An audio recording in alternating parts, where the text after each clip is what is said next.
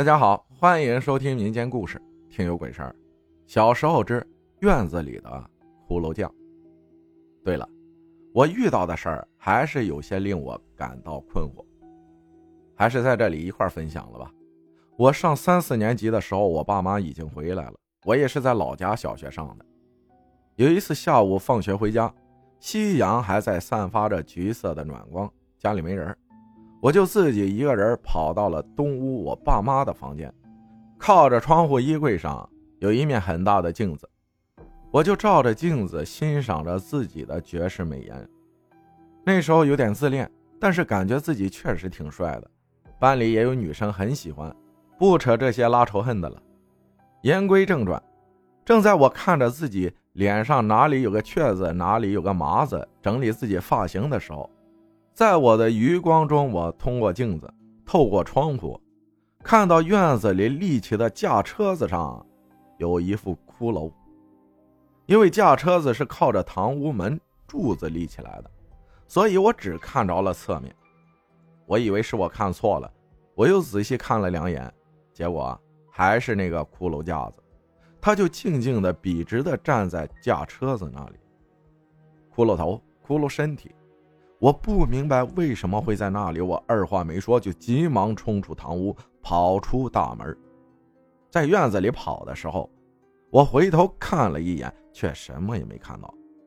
之后，也没有什么奇怪的事发生。还有，在三年级暑假的时候，我姥姥家有我小舅买的小霸王学习机，说是学习机啊，其实就是插上游戏机卡，然后连着电视。玩的游戏机，由于怕被我爸妈说，就不敢拿回来玩，只能经常去我姥姥家玩。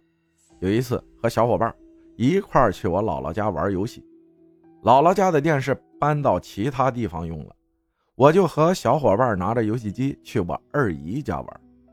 我二姨家离我姥姥家就几百米，二姨家也没人，我和我二姨要了钥匙就去她家了。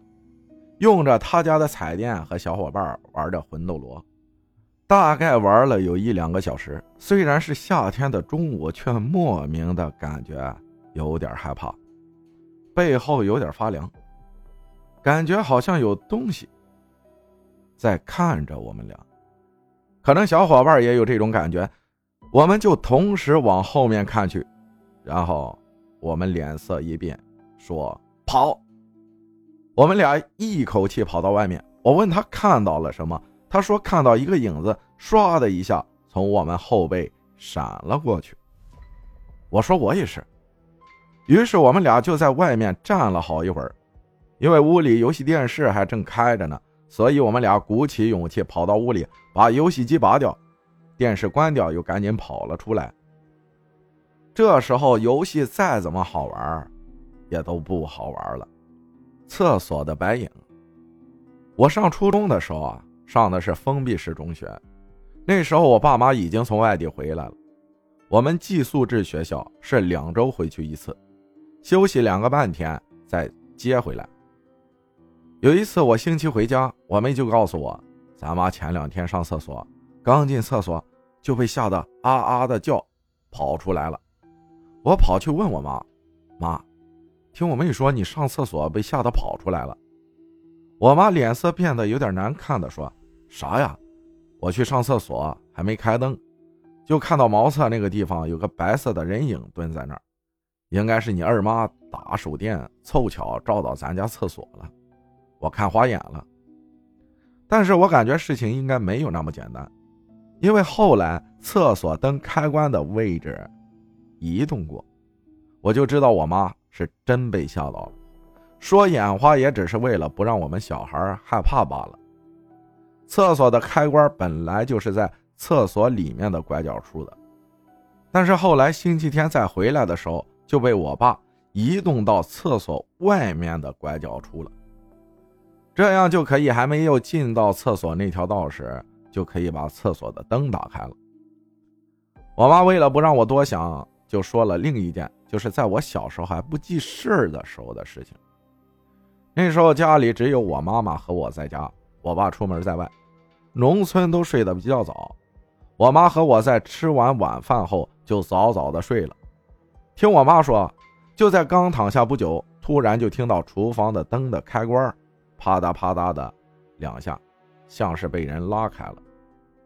以前农村的灯开关都是一条细绳子，一拉就亮，再一拉就灭的那种。我妈当时也没多想，就想着可能是开关没有拉上去，就披上衣服打开门去把厨房的灯又关上了，就继续回来睡觉，也没有什么奇怪的事发生。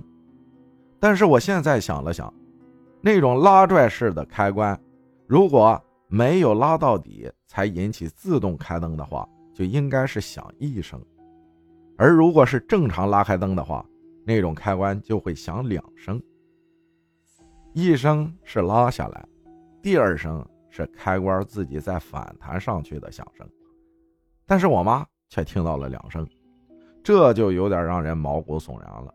事情过去这么久了，也不管是一声还是两声，就当是灯没关好吧。感谢小苹果分享的故事。那么接下来呢？双十一就要到了，大家可以在手机淘宝搜索“能省就省五九五九”，然后领取现金红包。是十月二十号的晚上八点开始，大家八点的时候就可以搜索领取现金红包。怎么双十一都会买些东西，所以领了红包然后去用掉，挺好的。感谢大家的收听，我是阿浩，咱们下期再见。